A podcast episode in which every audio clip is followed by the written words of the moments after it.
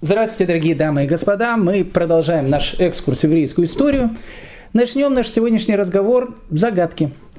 Скажите, пожалуйста, дорогие мои друзья, что есть общего в двух, казалось бы, совершенно разных историях.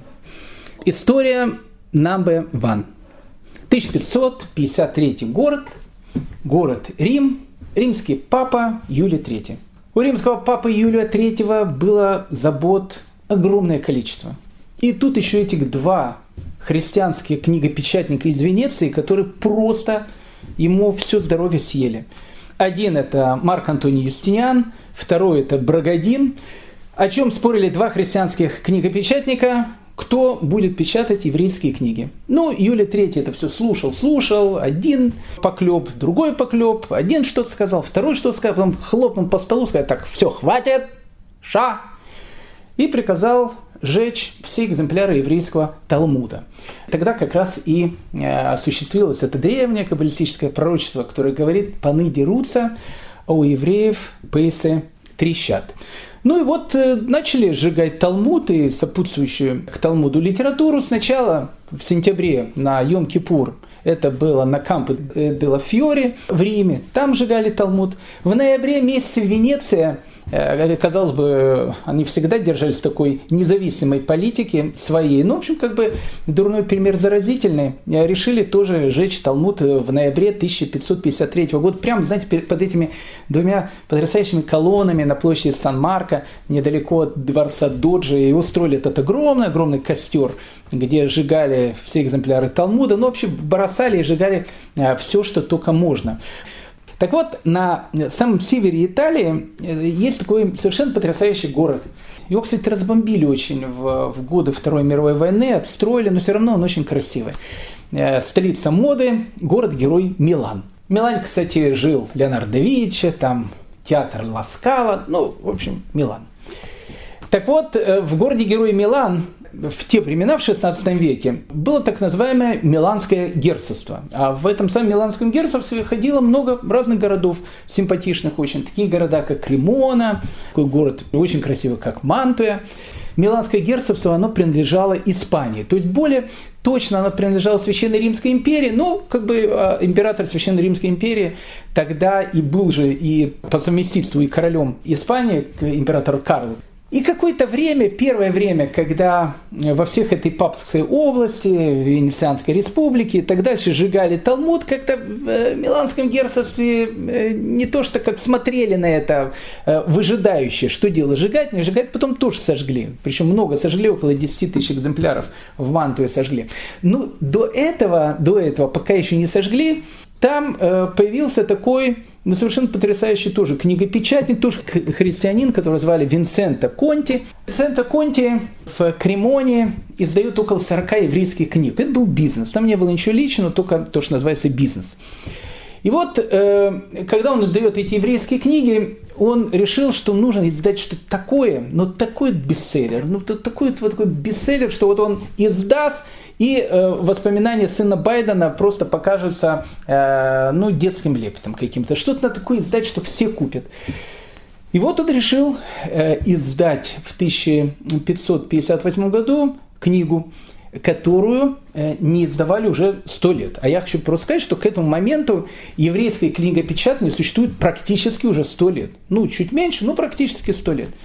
В те самые времена, когда в княжестве Московском Иван Федоров пытался своего апостола издавать, а его тут хотели сжигать как чернокнижника, и поэтому издает он его, прошу прощения, туда, вот во Львове, в Речь Посполитой, там будет издавать э, ну, чтобы тут просто не, не грохнули в Москве. Э, так как тут только-только книгопечатание начиналось, у евреев оно уже было давно, как бы, как я сказал, около ста лет. И казалось бы, ну, все, что можно было издать, издали. Ну, и все, что ты не издашь, уже было издано. А Винсента Конти хотел сделать то, что еще не было издано. И то, что когда издадут, будет бух, и все это купят. И Винсента Конти решает издать книгу «Зор». Главная книга по Кабале. Главная книга еврейского тайного учения. «Зор» не издавали. «Зор» учили, но не издавали. Не издавали по разным причинам, мы скажем сейчас чуть позже почему. Винсента Конти понимал о том, что это, ну вот, это вот то попадание, которое ну, в самое яблочко. Ну, в самое-самое яблочко, то, что может только быть. Почему? Потому что и у евреев эта книга, изданная, а не находящаяся в, в переписанном состоянии, вызовет какой-то ажиотаж. Ну и у местной христианской общины, потому что э, конец 15 века, первая половина 16 века, развитие так называемой христианской кабалы, мы об этом в свое время говорили, сейчас об этом не будем вспоминать. Ну, как бы там ни было, э, Винсенто Конти э, издает Зор в Кремоне, потом тут же его издали в этом же году в более полном виде в Мантуе. И так в 1700, 1558 э, году книга Зор, она выходит в свет в виде печатной книги. Это история number one. История number two. 1753 год. Ну, уже э, прошло много лет после этих событий, да и страна уже совершенно другая. Город Санкт-Петербург. Август. В августе в Санкт-Петербурге может быть уже довольно холодно.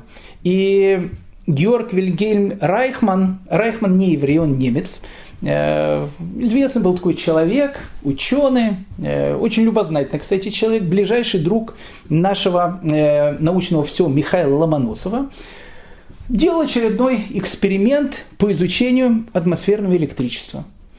Ну, что-то пошло не так. И во время этого эксперимента электричество, то есть молнии, которые там, в общем, бушевали где-то недалеко от Питера, в общем, что-то пошло не так, и молния ударила по нему, в общем, его убила молнией. И Георг Вильгельм Райхман стал первым человеком, погибшим от электрического эксперимента. Так он вошел во все учебники. Первый человек, погибший от электричества в качестве эксперимента, Георг Вильгельм Райхман. Вы спросите, спросите ну, ну и что? Какая связь? А это как раз был мой вопрос. Я же сказал, мы наш урок сегодняшний начинаем с загадки. Что есть общего в двух, казалось бы, совершенно разных историях? Ну, я понимаю, что кто-то уже, может, ответ дал, но я сразу э, скажу то, что я думаю по этому поводу. Понимаете, между книгой «Зор» и электричеством есть много общего. Я сейчас объясню, что. Вот электричество. Плохое, ну или хорошее. Что значит плохое или хорошее? Да без электричества, уважаемый и любимый наш Равгдаля, дорогой, все ваши не, не знаю, насколько потрясающие лекции, да ни один бы человек вообще не слушал. Причем тут Телеграм, причем тут эти, эти сайты Талдоты, т.д. Какой интернет? Да вы бы сидели, уважаемый Равгдали, в пещере, укутавшись шкурой мамонта и поедая кошерно зарезанную антилопу гну. Вот так вот вы бы и жили. А что без электричества? Без электричества не было ничего. Свет, да все, что у нас есть, ну что, ну что говорить. Электричество – это то, что сделало нашу цивилизацию, в которой мы сейчас находимся и живем. Поэтому плохое электричество или хорошее? Плохое не хорошее, но замечательное. Но замечательное когда? Когда ты правильно умеешь им пользоваться. Если ты правильно умеешь пользоваться электричеством, то это вообще самое замечательное изобретение, которое когда-либо было изобретено человеком. А если не умеешь им пользоваться? Есть этот сантехник дядя Вася – который выпил чуть больше, чем положено, и полез чинить очередной перегоревший прибор, не совсем понимая, что он делает, без заземления и так дальше. Так толком долбанет, что убьет просто. Мы видим о том, что Георг Вильгельм Райхман погиб. Электричество может быть смертельно опасным. Смертельно опасным в руках кого? Того, кто не умеет им правильно пользоваться. То же самое относится и с книгой Зор. Книга Зор – это книга, которая раскрывает тайны еврейской мудрости. Это та часть устной Торы, которая идет с горы Синай, которая называется у нас Тайная Тора. И все, что там написано, там написано одни из самых сокровенных тайн – того, как устроен тот мир, в котором мы находимся, в том, как устроена наша Вселенная, о том, как устроены все эти параллельные миры, ангелы, архангелы, прошу прощения, все, все, все, что есть вокруг нас, там все это написано. Плохая или хорошая книга Зор? Что значит плохая или хорошая? Без нее невозможно вообще существование человека. То есть это та информация, которая человеку дает знания одних из самых сокровенных тайн творения – но в каком случае? когда ей пользуется профессионал.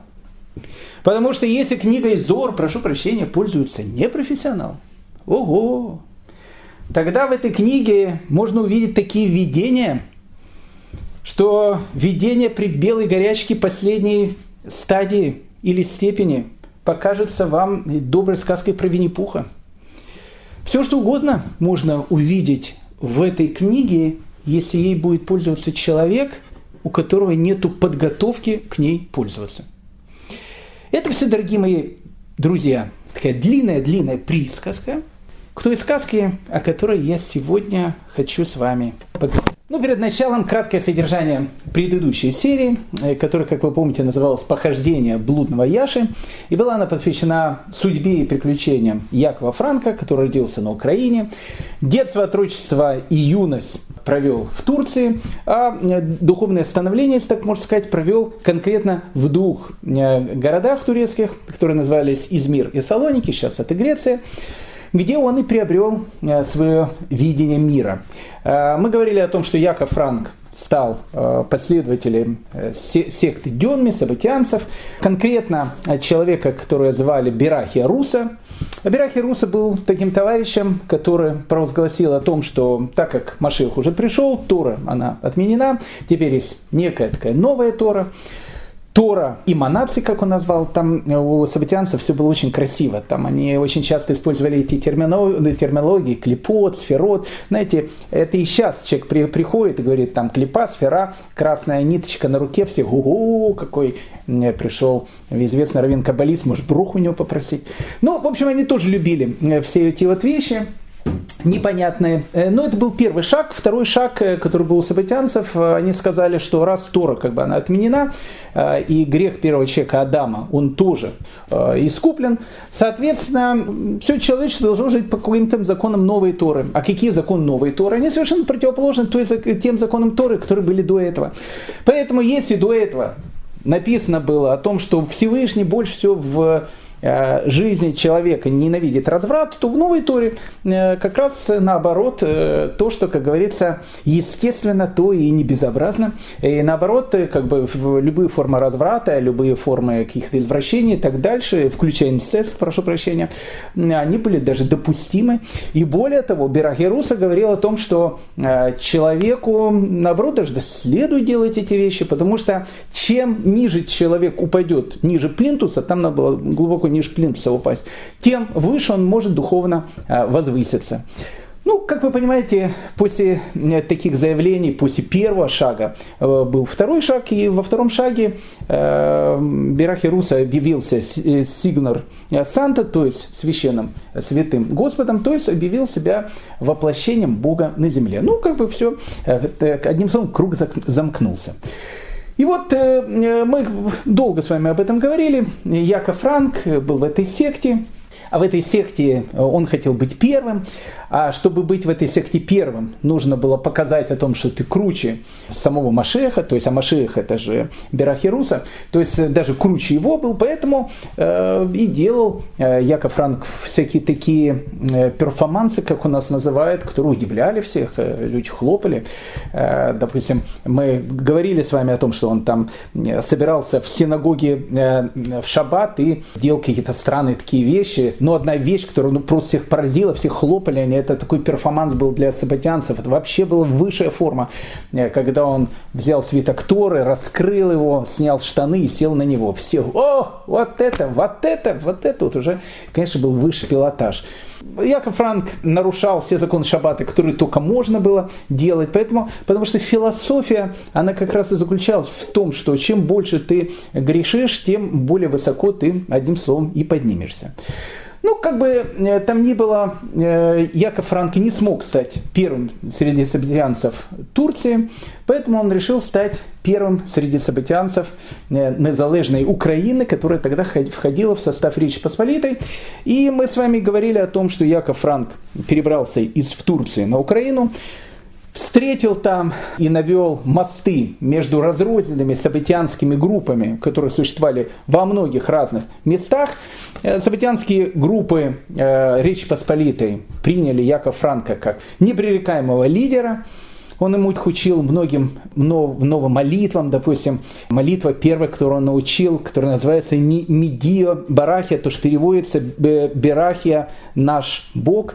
Тут, тут было очень все важно, потому что медия, э, берахия – это фраза, сказанная на испанском языке, а для э, событианцев на Украине – ладина это был все-таки, ну, это был язык сабатианцев. То есть э, настоящий сабатианец, он должен говорить на ладина, потому что, ну, если он там говорит на идыш, и все это все искусственное. А вот тот, кто говорит на ладина, и вот такие фразы медия, бирахия, это высший пилотаж. И научил Яков Франк своих последователей, как и отвечать на эту фразу «Бирахия, мой Бог», надо говорить «Я верю полной верой, а не маамим, в Бога истины, триединого, который один». Ну, в общем, как бы э, тут и э, все понятно, и все нормально. Одним словом, э, как мы с вами говорили, если у человека есть больная психика и определенные фрейдовские стремления и желания, в священной книге Зор можно увидеть и такие непонятные картины. Начинается наша история, в принципе, с того, чем мы закончили наш прошлый разговор с городом героя, который называется Ланскварн. Город Ланскорон находится где-то в 30 километрах от современного Кракова. Небольшой город в Малой Польше. Славился Ланскорон своими ярмарками. Ну, вообще ярмарка – это определенная страница в жизни ашкенадского еврейства. Ведь на ярмарках происходило абсолютно все действия еврейской жизни. На ярмарке обычно приезжали раввины со своими учащими и чащимися ешив – на ярмарках можно было встретить великих мудрецов и задать им какие-то вопросы, на которые у тебя не было ответов. На ярмарке покупали и продавали. На ярмарке осуществлялись практически все шедухи, все сватовство, поэтому если у человека была дочка, и нужно было найти для него обязательно жениха, где же это сделать, как не на ярмарке? Конечно, были очень такие большие ярмарки, Люблинская, там, Лейпцигская, это, это вообще очень огромные такие ярмарки были. Ланскоронская ярмарка была небольшая, но очень уютная. В Малой Польше она славилась э, своими красками, ароматами и мудрецами, которые туда приезжали. И вот в этот самый Лан Скорон решил и э, приехать, Яков Франк сделал такой семинар небольшой, корпоратив, э, для всех э, последователей событианства, которые жили вот в этой части Польши, чтобы они туда съехались, и, в общем, как бы сделали такой небольшой семинар повышения квалификации. Ну, это в тот момент, когда люди торговали, покупали, женили своих детей, спрашивали раввинов различные вопросы – Франк вместе со своими последователями, который мало чем отличался от всех остальных евреев, те же самые пейсы, те же самые лапсеры, так, ну все то же самое, на идыш говорят, все то же самое, не отличается от группы других евреев, которых там было много. Они сняли свой маленький такой домик, ну и начали делать таинство. Сначала в франкисты они изучают книгу Зор. Это, это всегда, всегда начало всего. Книгу Зор надо изучать. А после того, как они э, изучают книгу Зор и молятся определенные молитвы, После этого и происходит, в принципе, главное действие, в котором первую роль исполняет э, Матронита. Как мы говорили, опять же, у франкистов э, ладина э, это был язык высшего пилотажа. Кто говорил на ладину, тут настоящим. Кто говорит на идыш, бальчува. Поэтому э, матронита, матронита, она должна быть главной. Матронита по-нашенски называется шхина. Э, опять же, не хочется это говорить, но раз уже копаемся в этой грязи, нужно же как бы поставить все точки над «и», чтобы потом понять дальнейшее развитие событий. Мы говорили о том, что э, эти мысли начали появляться у Шаптая Цви, потом развил их и закончил Берахия Руса. Я, как Франк, он как бы э, дал этим идеям э, наиболее такую философскую обоснование. А идея тут очень простая. Существует Бог Отец, существует Бог Сын. Э, Бог Сын это, это и есть э, Сигнор Санта, э, это священный Господь. Бог Сын это и есть Машех. А Машех это и есть Берахия Руса. Ну, потом, правда, Яков Франц скажет о том, что Берахия Руса, конечно, подкачал, и Шаптай Цвит тоже был не совсем уж таким симпатичным богом. Поэтому э, в конце он, конечно, скажет о том, что настоящим-то богом, сыном воплощения Машеха есть я, Яков Франк. Но это будет чуть позже. Пока, пока еще бог-сын это Берахия Руса. Ну и, конечно, если есть Бог Сын, если есть э, Бог Отец, он же Машех, он же Берахия Руса на данный момент, то есть и третий компонент, который все знают, и хором сказали абсолютно правильно, Святой Дух. Святой Дух на иврите э, называется Шхина, божественное присутствие, на, на, на языке ладина это называется Матронита.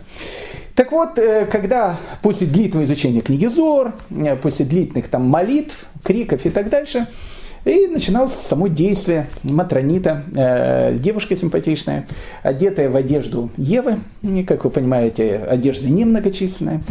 Ну вот, э, все танцевали вокруг Матрониты, а потом раздавался возглас «темнота, друг молодежи», ну и начиналось, в принципе, действие. Но где начиналось действие? Действие-то начиналось в Ласкороне, на ярмарке, в отдельно взятом доме, в момент, куда туда съехалось огромное количество разных евреев. Ну и вот был один Рабинович. А знаете, евреи, они как женщины, они все очень любопытные. Но слышишь какие-то там крики, какие-то разговоры, какие-то что-то странное в этом домике происходит. Ну, решил подсмотреть. Посмотрел в щелочку, и то, что он увидел, вызвало у него гипертонический криз. Он схватился за сердце, сказал гвалт, ну, дальше то, что он рассказывал, э, история, она передает это в двух вариантах. Либо он, запыхавшись, прибежал на ярмарку с криком «Там все голые и танцуют!» Либо он сказал по-другому, как есть вторая версия, там голая женщина, и все вокруг нее танцуют. Это, кстати, был более правильный вариант, потому что по сабатианской э, идеологии нужно было поступать именно так. Когда евреи услышали такие вещи, понятно, с криками «спасайся, кто может», все побежали к этому самому дому э, для того, чтобы посмотреть, что там происходит. Ну, побежали не только евреи, побежал и глава этого города, местный пан, э, взял местного судью, местную полицию, э, местного раввина. В общем, все побежали к этому городу, окружили его сказали, выходите, сдавайтесь, иначе будем выламывать в двери. Из дома сказали, тут никого нету. Начали выламывать двери, раскрылись окна, из окон начали выпрыгивать товарищи, которые там были. Большинство убежало, каких-то схватили, схватили 8 человек.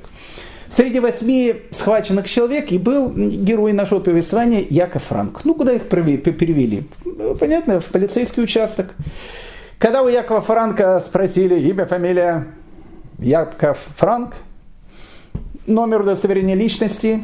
Я ваш язык не очень понимаю, я иностранец. Иностранец, что значит иностранец? Я сын турецко поданного. Ну, то есть турок. С турками, с иностранцами, скажем так.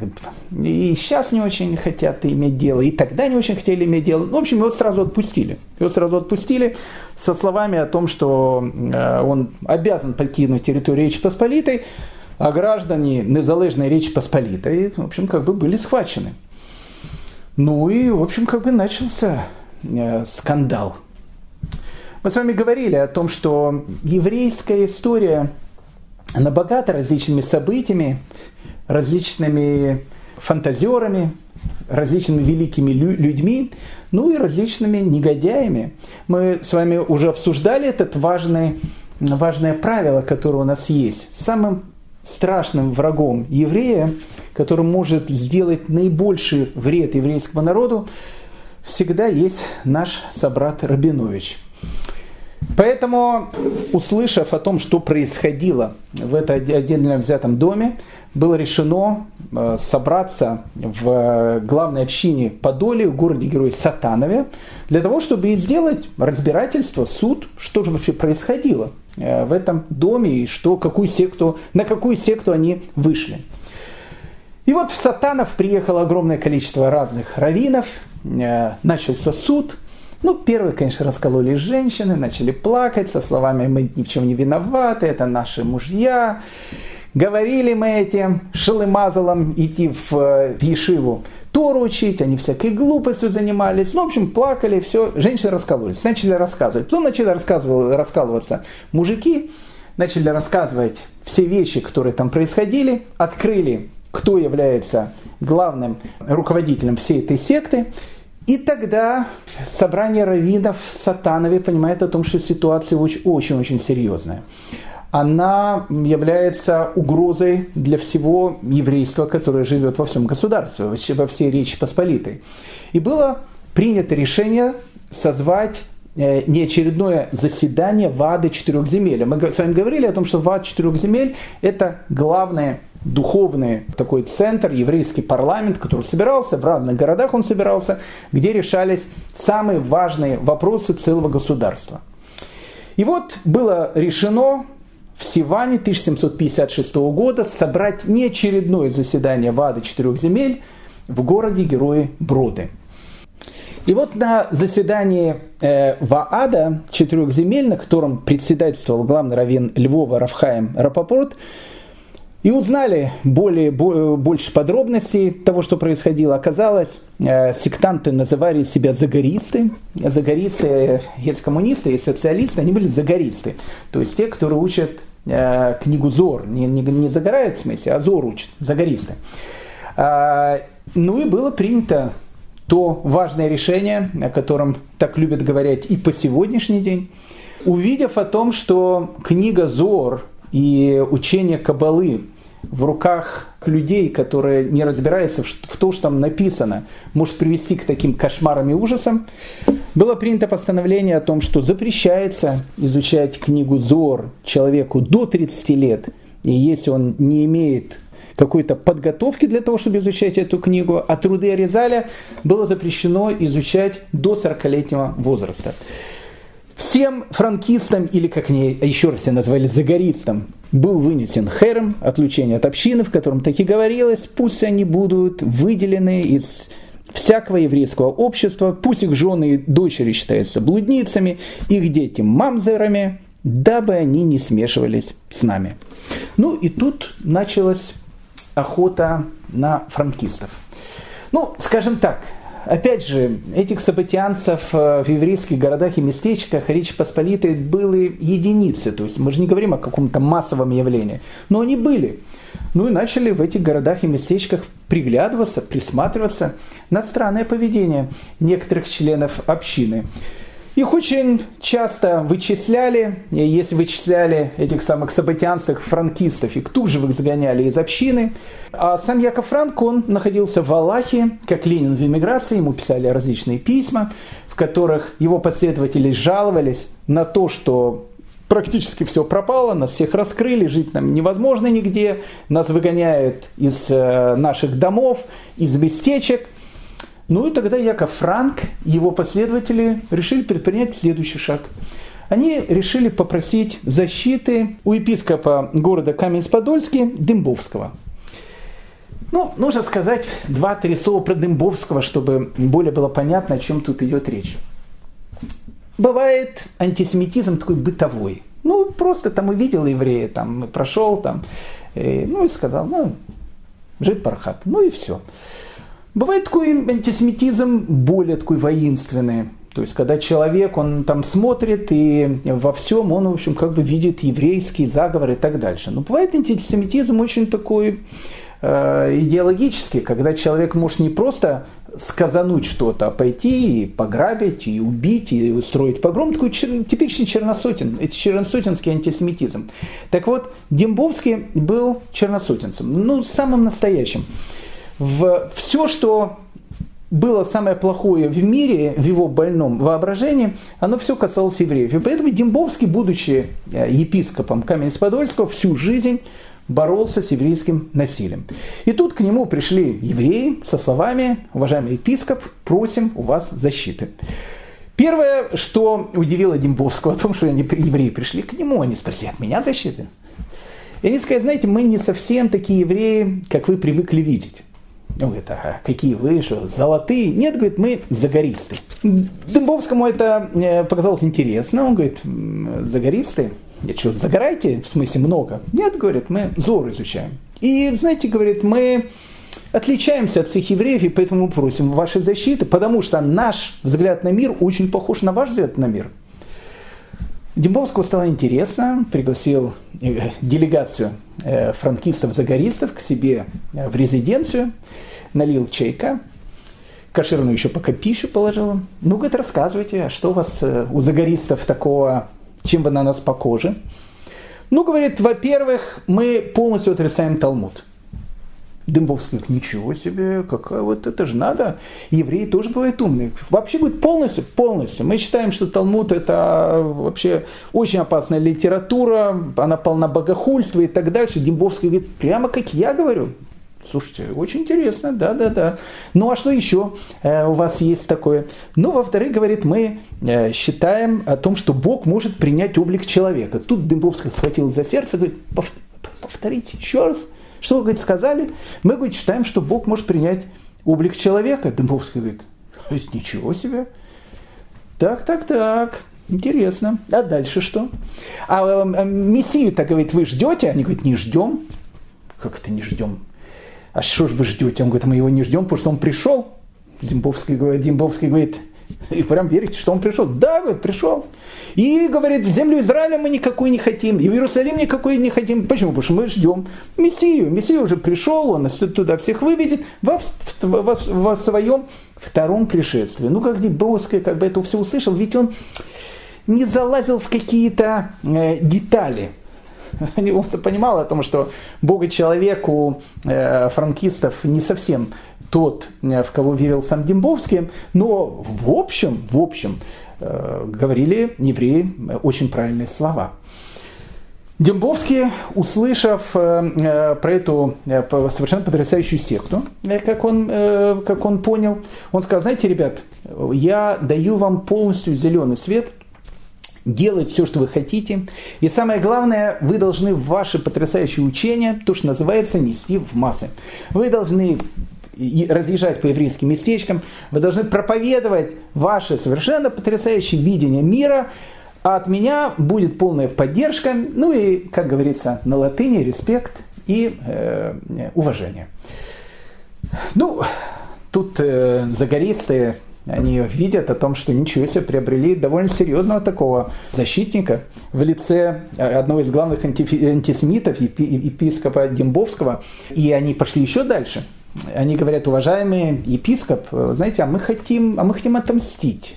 Мы хотим отомстить. Знаете, э, нас э, притесняли, нас выгоняли, против нас устроили всеобщую травлю. А мы хотим отомстить. Дымбовский говорит, я давно, я, я этим всю жизнь, говорит, и занимаюсь, дорогие мои. А как решили, хотите отомстить? Давайте, говорит, устроим диспут. Дембовский говорит, в каком смысле диспут? Диспут. Мы пригласим сюда евреев, разных раввинов и так дальше, и покажем перед всеми ложность их видения мира. О том, что Талмуд наполнен богохульством, о том, что э, Мессия, он уже на самом деле пришел и так дальше. Мы готовы им это все доказать. Дыбовский, услышав о такой идее, очень ей обрадовался и сказал о том, что, дорогие мои друзья-евреи, 20 июня 1757 года мы обязательно устроим этот потрясающий диспут в нашем э, симпатичном городке под названием Каменец-Подольский. А вот тут, тут нужно остановиться. Еще раз фраза, которую мы уже сказали – Самым страшным врагом еврея может быть только еврей. Для того, чтобы понять весь ужас того положения, в котором сейчас будут находиться евреи, нам нужно будет немножко понять, что творилось в Речи Посполитой в тот самый период времени, в 1757 году. А если мы это поймем, мы увидим о том, что люди, которые советуют делать диспут, диспут, они не враги. Они больше, чем враги. Они убийцы. Они прекрасно понимали и осознавали, к чему все эти диспуты и разговоры могут привести. Мы продолжим эту историю чуть позже. Для того, чтобы понять ужас этого положения, мы должны окунуться в эту эпоху – а для того, чтобы окунуться в эту эпоху и понять, что происходило в Польше в этот момент, нам нужно мысленно туда переместиться. Ну, давайте представим себе о том, что мы закрыли глаза, и как в, в самых новых голливудских фильмах попали во временную петлю и из нашего нью-йоркского, московского, иерусалимского, тель-авивского офиса вдруг очутились в Жмеринке 1757 года. Мы очутились в старом доме, который нас бы мало поразил своим архитектурным изяществом. Маленькая комната, мама, папа, огромное количество детей, и вам некий голос такой э, из Центра управления полета говорит, это твой далекий пра-пра-пра-пра-пра-пра-прадед. И раз вы тут очутились, и будем считать, что он вас не отождествляет человеком 21 века, как минимум мы должны разобраться в том, что вообще происходит вокруг, чтобы знать, как нам действовать. И вот мы спрашиваем у нашего далекого прапрапрадеда, мы, говорит, не местные, э, была, знаете, катастрофа лишила памяти, вот сейчас начинаю вспоминать какие-то события. Можете ли рассказать, что сейчас происходит в Польше? И наш далекий бы предок, схватившись за сердце, сказал бы, ой, ой, сколько горя и несчастья происходит в последние 30 лет в той части Европы, которая называлась Речь Посполитая. 30 лет с 1734 по 1763 год Польшей правил э, такой человек, которого звали Август III. Вообще поведаю вам важную очень такую информацию, но только между нами. Август III, по большому счету, был ставленником Кремля. Да-да, и в те времена тоже говорили, кто влияет, не влияет на выборы. А действительно, когда Августа III в 1734 году выбирали, а польского короля выбирали, выбирала шляхта, а шляхта, опять же, поговорим чуть-чуть позже. Так вот, э, было две партии Одна считала, что нужно избрать курфюрста саксонского а, Августа III, другие говорили, что нужно избрать Лещинского. За Лещинского были французы, за Августа III были австрийцы и Московия. И вот э, Россия решила повлиять на выборы, э, как об этом принято сейчас разговаривать, но не какими-то э, хакерскими атаками, на которых э, так много различных там сказок рассказывают, а самым, то, что называется, существенным образом Россия вела в Польшу 20-тысячный военный контингент, и все избрали Августа III. Август III это был человек, который, в принципе, вбивал последние гвозди в тот гроб, в котором и похоронят это необыкновенное государство, которое просуществовало словно комета. Сначала она всех осветила ярким светом, а потом исчезла в ночном небе, как будто ее не бывало. Речь Посполитая. Речь Посполитая, она находится в последние годы своего существования. Так вот, человек, который, в принципе, был одним из тех, кто и добил это государство, это и был тот самый Август III, о котором надо сказать два, буквально два-три слова, чтобы было э, понятно все, что будет происходить в дальнейшем. Август III не любил Польшу.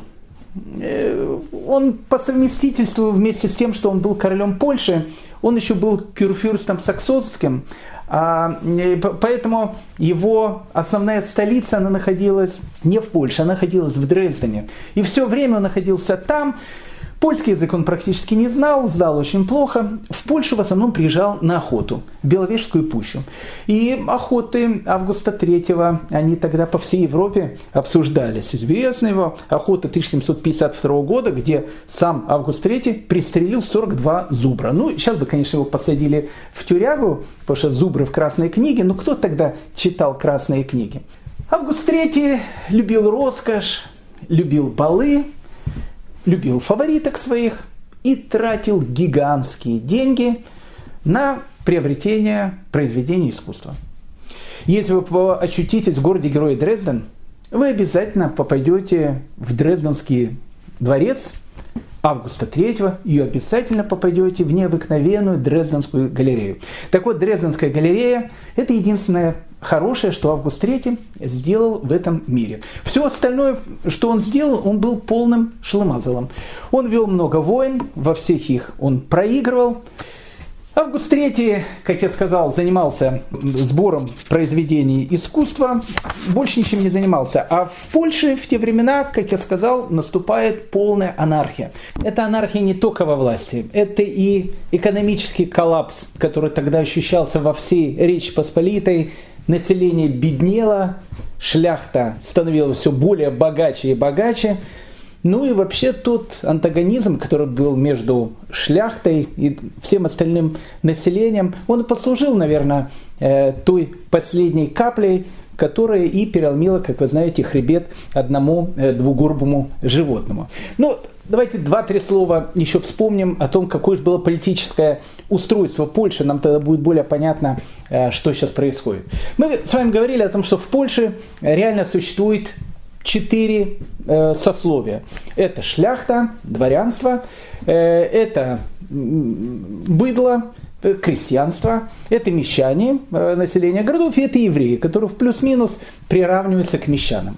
Мы с вами говорили о том, что польская шляхта которая считала себя потомками сарматов, они не считали себя э, поляками, не считали себя славянами. Э, жила по полным законам вольности. Вообще, э, надо сказать о том, что польская шляхта придумала одно, наверное, из самых демократических устройств, которые тогда существовало в Европе. Это в этой, кстати, демократии и находилась стабильно замедленного действия, которое потом все и разорвало. Э, ну, допустим, у шляхтича было такое священное право, которое называлось либериум вето. Либериум вето это значит, что любой шляхтич присутствуя на заседании польского парламента, Сейма, если большинством голосов был принят какой-то закон, он мог поднять руку и сказать Баба Яга против. И все, и закон отменялся. Поэтому э, во времена Августа III вот эти вот либериум вето, они происходили настолько часто, что выборы в израильском правительстве показались бы нам доброй сказкой. Потому что ни одного реально э, действующего закона практически невозможно было принять. Вторая проблема шляхты, которая опять же считалась сарматами и которая жила по законам шляхтической чести, а в этих законах один из первых э, прописанных пунктов был о том, что сармат никогда не работает, э, сармат занимается войнами, балами, любовными похождениями, ну и другими какими-то вещами. Э, это была тоже довольно большая проблема. Нужно сказать о том, что польская шляхта была, наверное, одним из самых богатых дворянств Европы того времени. У них были огромные какие-то территории, города, села. Э, люди ничем не занимались, эксплуатировали своих крестьян. Я, кстати, говорю сейчас не с точки зрения марксизма-ленизма, я говорю сейчас с точки зрения факта. Потому что действительно эксплуатация и отношение шляхты к своим э, подданным, если так можно сказать, это было что-то совершенно кошмарное. Э, ну, допустим, Шляхтич мог совершенно спокойно там э, избить, а мог даже и убить э, человека, который, в общем, как бы жил на его территории. Это касается тех же самых польских крестьян. Я уже не говорю о православных крестьянах, которых вообще считали людьми второсортными. А что тогда говорить о евреях? А что тогда говорить о евреях? Это было страшное время. Был такой каневский староста, ну, такой один из шляхтичей. Канев – такой прекрасный город на Днепре, похоронен там сейчас Тарас Григорьевич Шевченко, кстати. Так вот, э, вот этот каневский шлях, э, по, вот этот каневский э, староста, он прославился э, своей э, изобретательностью по отношению к евреям, которые жили на его территории. Ну, когда делать уже было нечего, э, он собирал всех женщин окрестных еврейских, приводил их к себе в сад, заставлял залезать на яблоневые деревья и кричать как кукушки. И когда вот э, несчастные эти еврейские женщины куковали, ох, он смеясь с водкой и с другими своими э, соседями-гусарами, Э, выпивая, доставал дробовик и, в общем, стрелял по, них, по ним дробью. Эти несчастные женщины падали на землю, плакали, бились, разбивались, хохотал. Это просто, это просто конечно, конечно, умора было. А иногда, когда уже делать вообще было нечего, э, он занимался еще более такими смешными делами. У него был один сосед, э, его друг, тоже такой же товарищ, который взял и убил своего еврея-арендатора. Э, ну, тут решил как пошутить, э, взял э, евреев, которые жили в одном из его местечек, завязал им руки и ноги, посадил в телегу, отвез к дому его этого соседа, который убил еврея, выбросил их с телеги, словно, знаете, мешки с картошкой, они упали, и, и, и смеясь, просто держась за живот, сказал, если решишь еще кого-то из житков убить, вот я тебя побольше бросил. То есть я сейчас не, не стараюсь показать какую-то гротескную картину. Это действительно была картина жизни еврея, который, который жил тогда под властью шляхтича, который вообще, опять же, мог творить и делать все, что он э, хотел. Ну, иногда это дело не только шляхтичев. В 1759 году один из э, сеймиков, а был общий такой парламент, он назывался Сейм, а были такие маленькие парламенты, которые назывались сеймики. Так вот, один из сеймиков, который был в Бресте, после очередного какого-то заседания, Э, Маршалик, а Маршалик это председатель Сейма, э, сказал, что ну как бы, а теперь, когда поговорили, нужно заниматься самым главным, выпивкой. Они выпили там э, полностью, и когда они напились, весь Сейм решил выйти в Брест и с саблями, то, что называется, наголом. Пошел в еврейский квартал и начали грабить еврейский квартал все закончилось бы страшной трагедией, если бы э, евреи не подошли к полупьяному и полупонимающему, что происходит этому маршалику, и сказали о том, что, э, уважаемые э, ваше благородие, мы готовы откупиться, как обычно. Ну, маршалик сказал, сколько бочек водки нужно дать, евреи все дали то, что нужно, и погром, погром прекратился. Вот, вот это вот жизнь под властью польского шляхтича. Если вы думаете, в городах было намного легче, в городах было не намного легче в ту эпоху. Допустим, в Польше, на территории современной Польши, в основном все население еврейское, оно жило не в местечках, а жило в городах. А в городах были мещане, э, которые занимались там ремеслом, торговлей и так дальше. Это были поляки, немцы. И в свое время, и в 16 и в 17 веке существовал, э, безусловно, между ними антагонизм, потому что евреи это были конкуренты, а конкуренты никому не нужны. Но в 18 веке, при Августе III, когда все рушилась, вся экономика рушилась, то есть э, вся страна находилась, опять же, в таком полном состоянии анархии, вот это вот отношение между мещанами и их еврейскими соседями еще более усугубилось. Ну и, конечно же, одна из визитных карточек э, эпохи правления э, Августа III – это студенты – простите. Но мы с вами говорили, что студенты, они были людьми Э, необузданными не только в эту эпоху, э, и издевались и били они не только евреев, но во времена Августа III это в, городах Польши приобретает какую-то э, симптомы целой эпидемии. Был такой современник той эпохи, его звали Китович, он написал книгу, которая называется «Описание обычаев и нравов при Августе III». Так он пишет в своей книге, если какой-нибудь еврей случайно встречался им на улице, он чувствовал себя как заяц между гончими собаками. Студенты накидывались на него, и ему порядочно доставалось от них. Ну, в Варшаве на, во время Страстной недели у студентов местной изуитской коллегии вообще был такой совершенно потрясающий обычай. Они делали такое чучело, одевали его в одежду еврея, называли его Иуда Искариот, ну и начинали носить по э, улицам, бить его, избивать, пока с этого чучела вся солома, в общем, не выпадала. А после того, как чучело было испорчено, тогда начинали ловить евреев и делать с ними практически то же самое. Поэтому в эту эпоху, если бы вы жили, слово «козубалец» оно бы у вас было ну, не менее популярным, чем слово, там, не знаю, интернет, WhatsApp или, прошу прощения, Telegram. Потому что что такое козубалец? Козубалец – это подарок, взятка. Э, для того, чтобы вы нормально могли существовать в городе, чтобы вас не избили э, на улице местные студенты, не ограбили и, в общем, не произошло каких-то страшных вещей, нужно э, ректору одной из школ или академии и так дальше дать козубалец. Козубалец – это ну, такой подарок, взяточный подарок. Евреи называли этих товарищей исключительно почтенными помнами философами. Но они так себя э, назвали учителя, паны философы. Они действительно были такие философы, э, философствовали э, очень много. Поэтому и студенты у них тоже философствовали, обычно занимаясь грабежом и различными гадостями, которые только можно себе представить.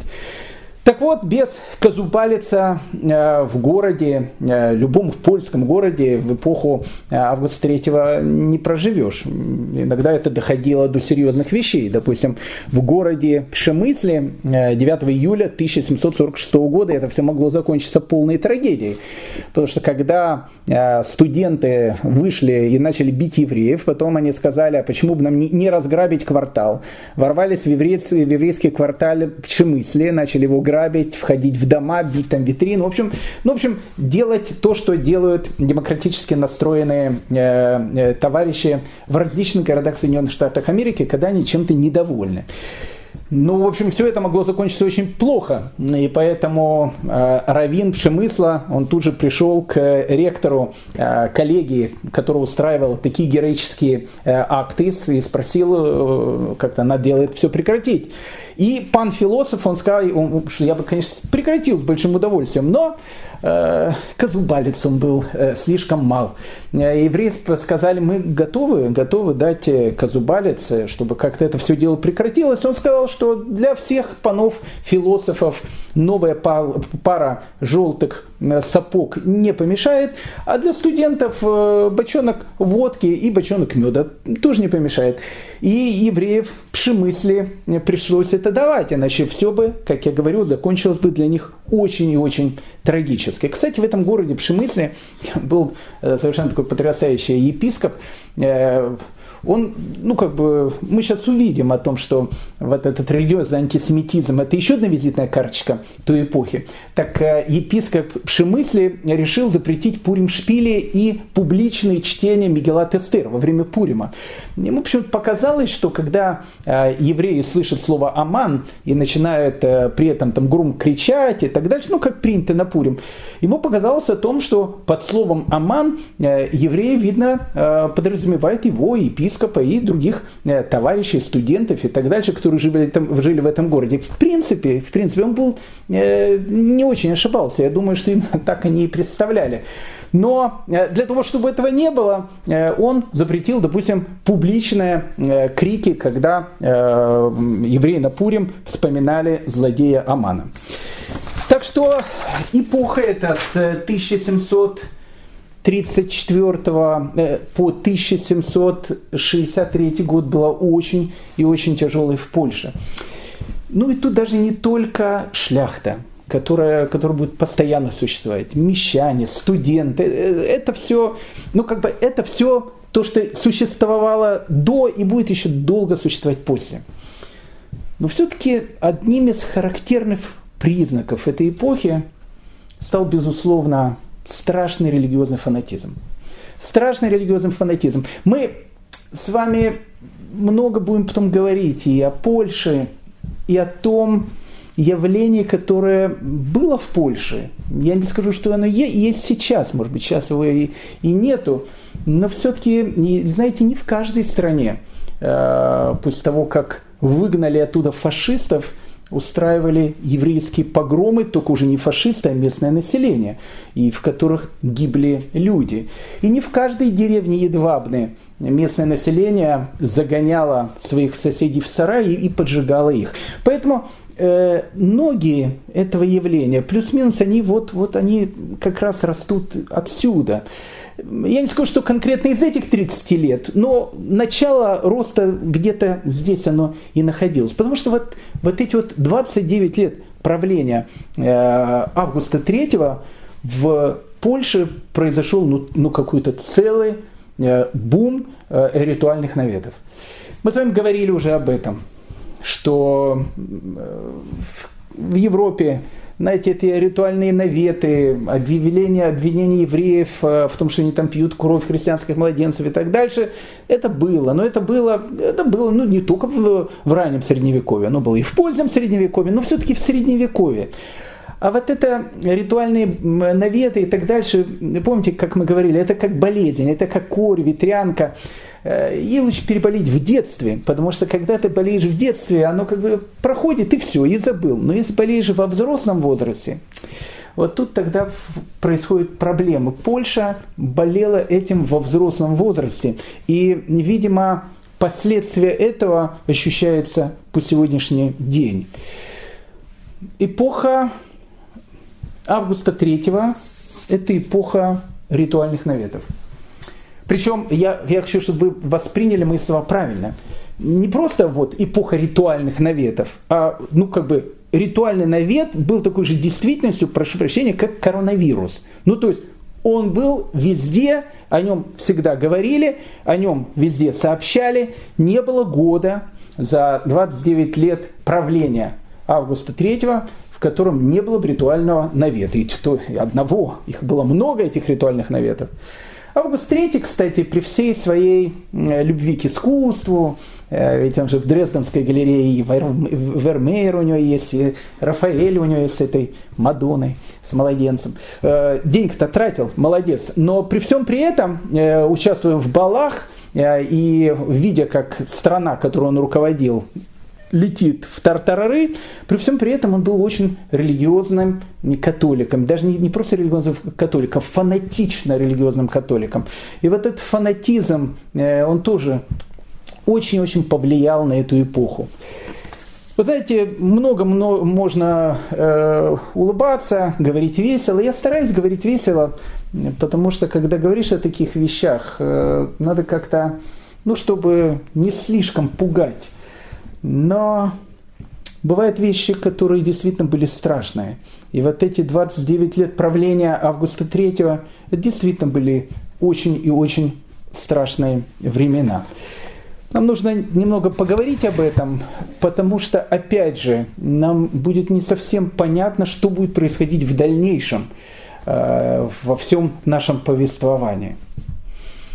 Есть такой прекрасный польский город, который называется Познань. В XVIII веке это был большой город, находится он ну, практически на границе Западной Европы, если так можно сказать. В Познане, как и в, во многих э, польских городах, вот этот фанатизм, а фанатизм, понимаете, он стал как бы, он как бы стал частью пейзажа.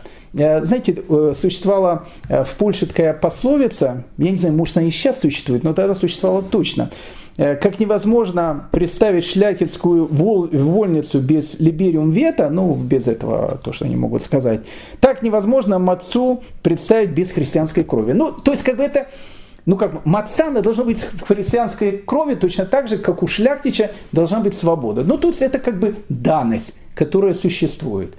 Понятно, что эту данность подогревало фанатичное э, католическое духовенство, ну, в первую очередь, ну, точно так же, как во всю историю, но, опять же, в Польше католическое духовенство, оно болеет вот этой вспышкой безумия во взрослом возрасте. Это все-таки, прошу прощения, дорогие господа, это все-таки середина 18 века. Но э, Михаил Ломоносов, он уже там академик в Академии наук. Сейчас пару лет и будет основан Московский э, университет. Еще там лет э, там, 7-8 родится Вольган Амадей Моцарт. Ну, ну, как бы, я не скажу, что это современность но это все-таки не 15 не 14 век, это 18 век.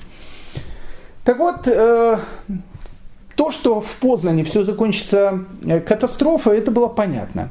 Э, сначала местный Ксенс решил немножко обновить так Познанский собор, ну и так для пущей такой Э, для пущей достоверности, чтобы любому человеку было понятно, что вообще происходит в жизни, он решил сделать такой граффити на стене э, этого собора, изобразил совершенно такую потрясающую картину, еврей с таким страшным оскалом, э, который смотрит на, совершенно такого ангельского ребенка. Знаете, практически как Владимир Ильич на э, октябрятском значке. Такой полуангел такой, кучерявенький, так все, он смотрит на него, замахиваясь на него ножом, а рядом все время стоят другие евреи, которые держат различную посуду, баночки там, э, стаканчики и так дальше. Для чего? Для того, чтобы собрать ту кровь, э, которая сейчас э, будет у этого самого младенца. Поэтому понятно, что агитация на соборе не прошла даром. Люди постоянно ходили в собор.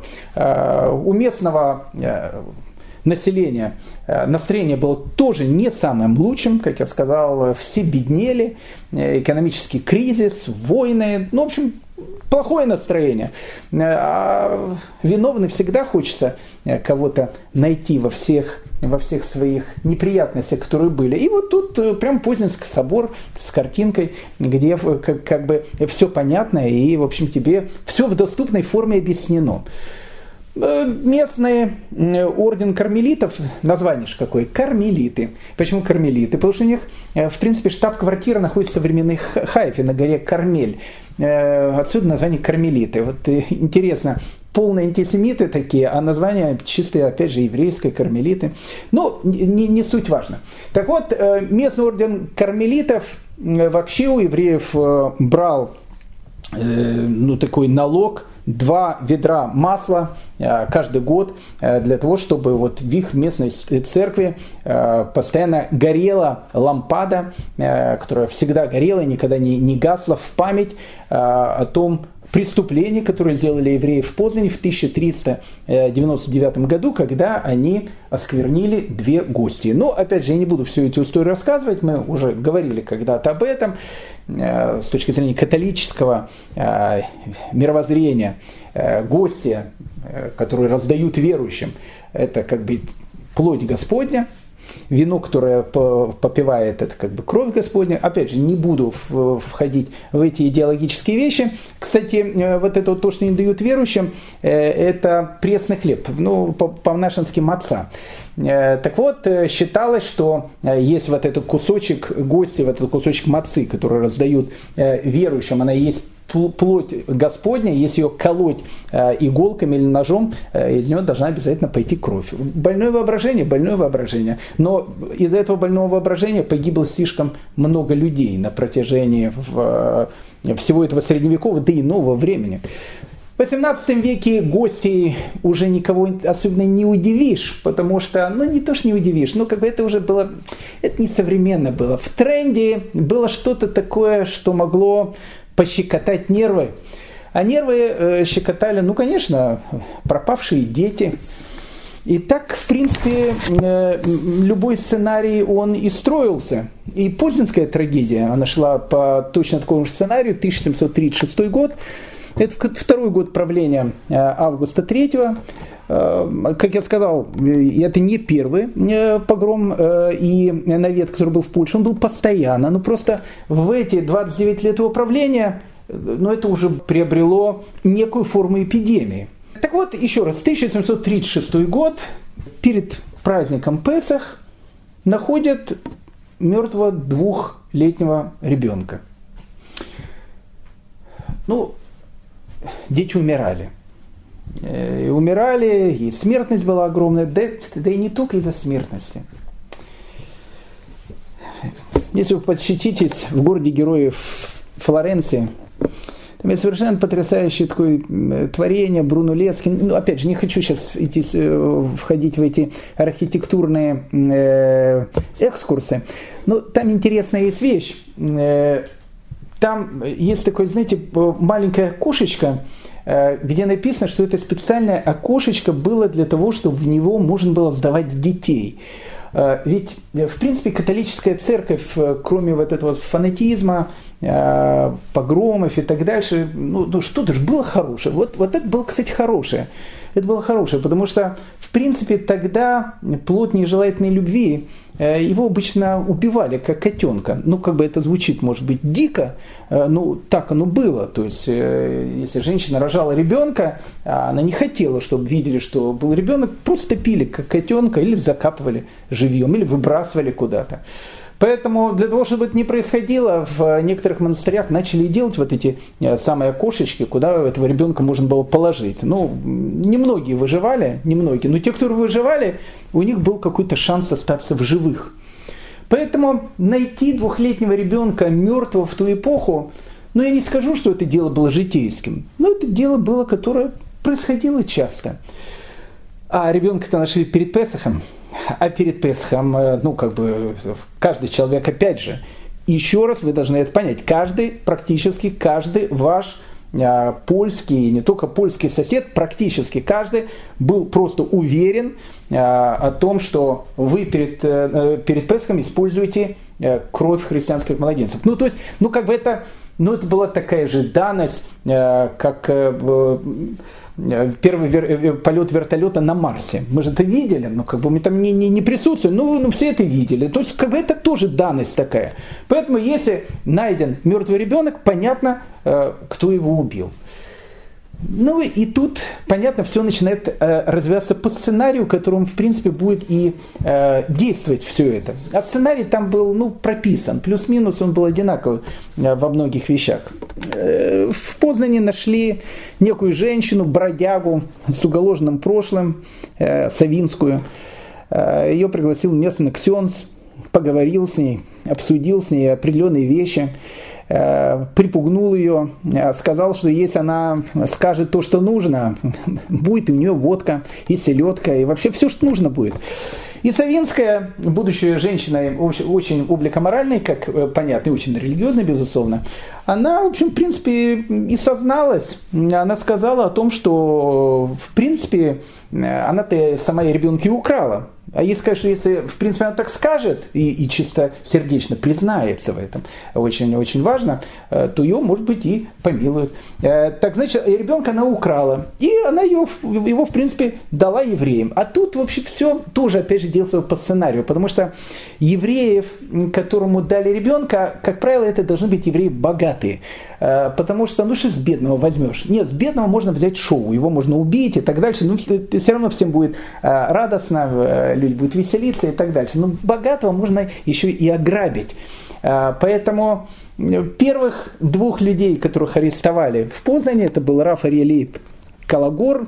Раф Лейб Калагор был э, местным даршаном в синагоге, тот, тот который читал там проповеди в синагоге, у него был совершенно, видно, потрясающий э, такой ораторский дар. Ну и один, и один из габаев Познанской общины, Рафьяков э, Пинхасевич, то есть один из богатых людей Познани. Интересно, что перед тем, как Раф Рия Лейба Калагора э, взяли в тюрьму, из которой он уже потом не вышел, он как бы, видимо, предчувствуя это, во время последнего своего шаббата, который он был в синагоге, он читал проповедь, и она всем показалась какой-то очень грустной. Тогда читали недельную главу Балак про такого антисемита Билама, э, который хотел уничтожить тоже еврейский народ и даже хотел его проклясть. Но вместо проклятия у него почему-то из рта полились благословения. Так вот, одно из благословений, которое хотел антисемит Балак, Билам, э, сказать э, евреям, это были очень известные слова – кто сочтет прах Якова и число четвертей Израиля. Слово четверть там на языке оригинале написано рава. То, то есть, ну как бы да, действительно четверть. Кто сочтет прах Якова и число четвертей Израиля? Да умрет моя душа смертью праведников. Так э, Билам э, э, заканчивал и говорил свое проклятие, которое вылилось у него в благословение. Так вот, Раф Ри Лейб Калагар, когда произнес эту фразу, он сказал, как-то она странно звучит. Почему тут прах и почему тут четверть? Потом он посмотрел на э, евреев, которые были в синагоге, и сказал, кто сочтет прах Якова? Кто сочтет пепел сожженных наших братьев за веру? И кто и число четвертей Израиля – и число тех наших братьев, которых четвертовали на Ишефоте. Так он трактовал этот посук. И буквально через несколько дней его пришли и забрали.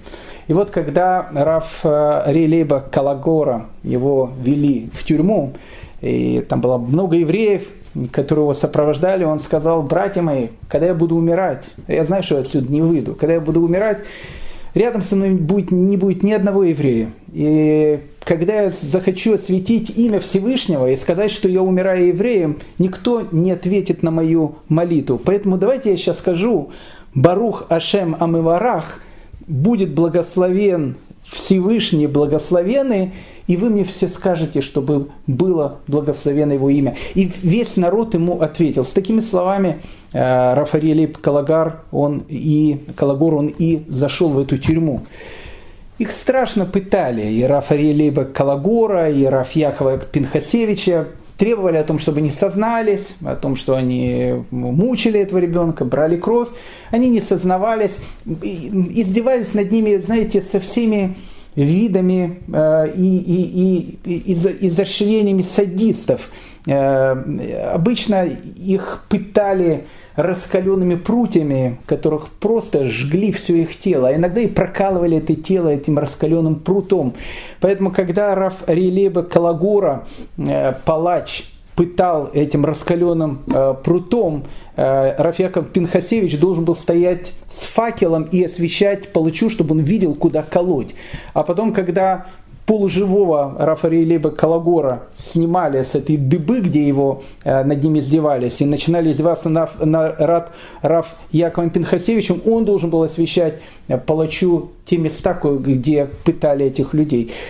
Их пытали чуть больше недели, они ни в чем не сознались, э, и когда они уже практически были мертвыми, их отдали домой, где они вскоре и погибли.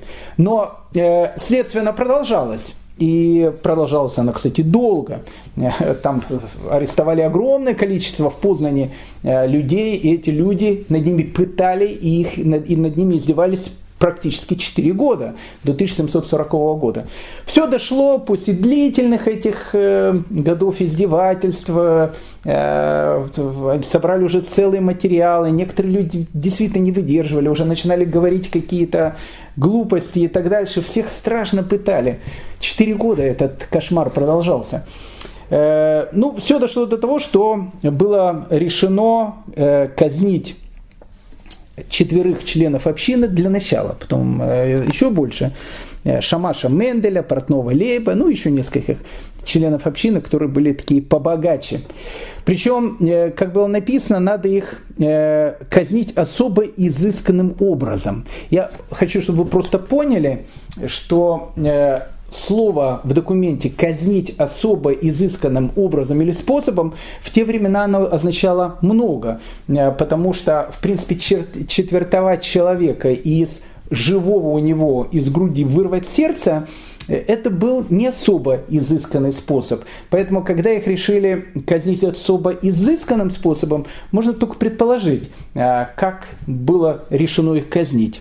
Э, умерших и лежащих в могиле Рафаэлеба Калагора и Рафьяха Пинхасевича э, по приказу было написано о том, что их нужно вытащить из могилы и их прах тоже сжечь. Ну и все, все готовились к этому действу. Но проблема, она заключалась в том, что Познань, она находится все-таки на границе Западной Европы. А Западная Европа, я не скажу, что она была такая цивилизованная, очень но как-то в 1740 году это было уже, ну, ну, уже не очень красиво. Так, э, ну, как бы это можно, не, ну, это в Европе могло произойти. Ну, как-то кровавно ведь 4 года их держали. Все это э, без какой-то доказательной базы. Ну, в общем, как бы э, Познанская община, она добивалась долгую аудиенцию у Августа III, наконец-то добилась. И Август III в Дрездене своем, э, сидя под э, своими потрясающими вер, э, картиной Вермеера и так дальше, я не знаю еще под какой картиной он там сидел, э, или гулял по своему этому парку потрясающему. Э, так вот, э, когда, видно, ему уже сказали о том, что, слушайте, ну как-то там Европа рядом, разберите, что там происходит. 40 человек, не 40 человек, там огромное количество людей практически держали 4 года. Сейчас собираются делать какие-то кошмары. Август 3 сказал, в этом деле надо разобраться. Нужен, нужен независимый эксперт. И нашли этого независимого эксперта. Это был профессор Венского университета, которого звали Зоненфельс, который, ну, как бы услышав все эти вещи, сказал, слушайте, ну, как бы в наш просвещенный 18 век э, слушать э, сказки времен Средневековья даже как некрасиво. Ну, и Август 3, э, услышав это некрасиво, ну, тоже спустил на тормозах и приказал освободить тех несчастных, которые еще остались живы в Познане. Это было познанское дело 1734 года. Но Познань-то, опять же, находится на границе с Западной Европой.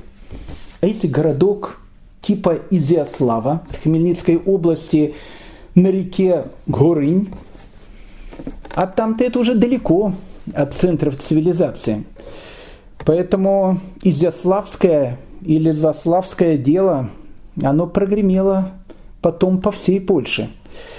И оно закончилось не так, можно сказать, менее кроваво, как закончилось известное Познанское дело. Как бы там ни было, дорогие мои друзья, времена не выбирают, в них живут и умирают. Мы, э, осуществляя наше путешествие по еврейской истории,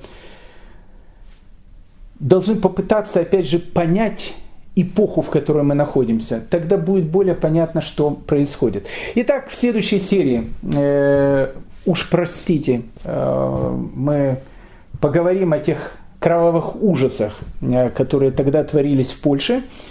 Мы вернемся к биографии Якова Франка. И хочу вам напомнить, что мы их оставили в 1757 году в Каменец-Подольском. И поверьте мне, что дальнейшая биография, она будет достойна серьезного э, сериала, который там побил бы все рекорды.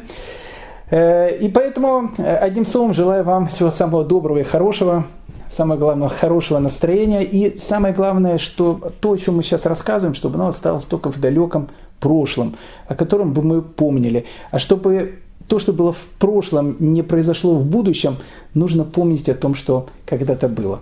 Спасибо вам большое и э, до следующей встречи.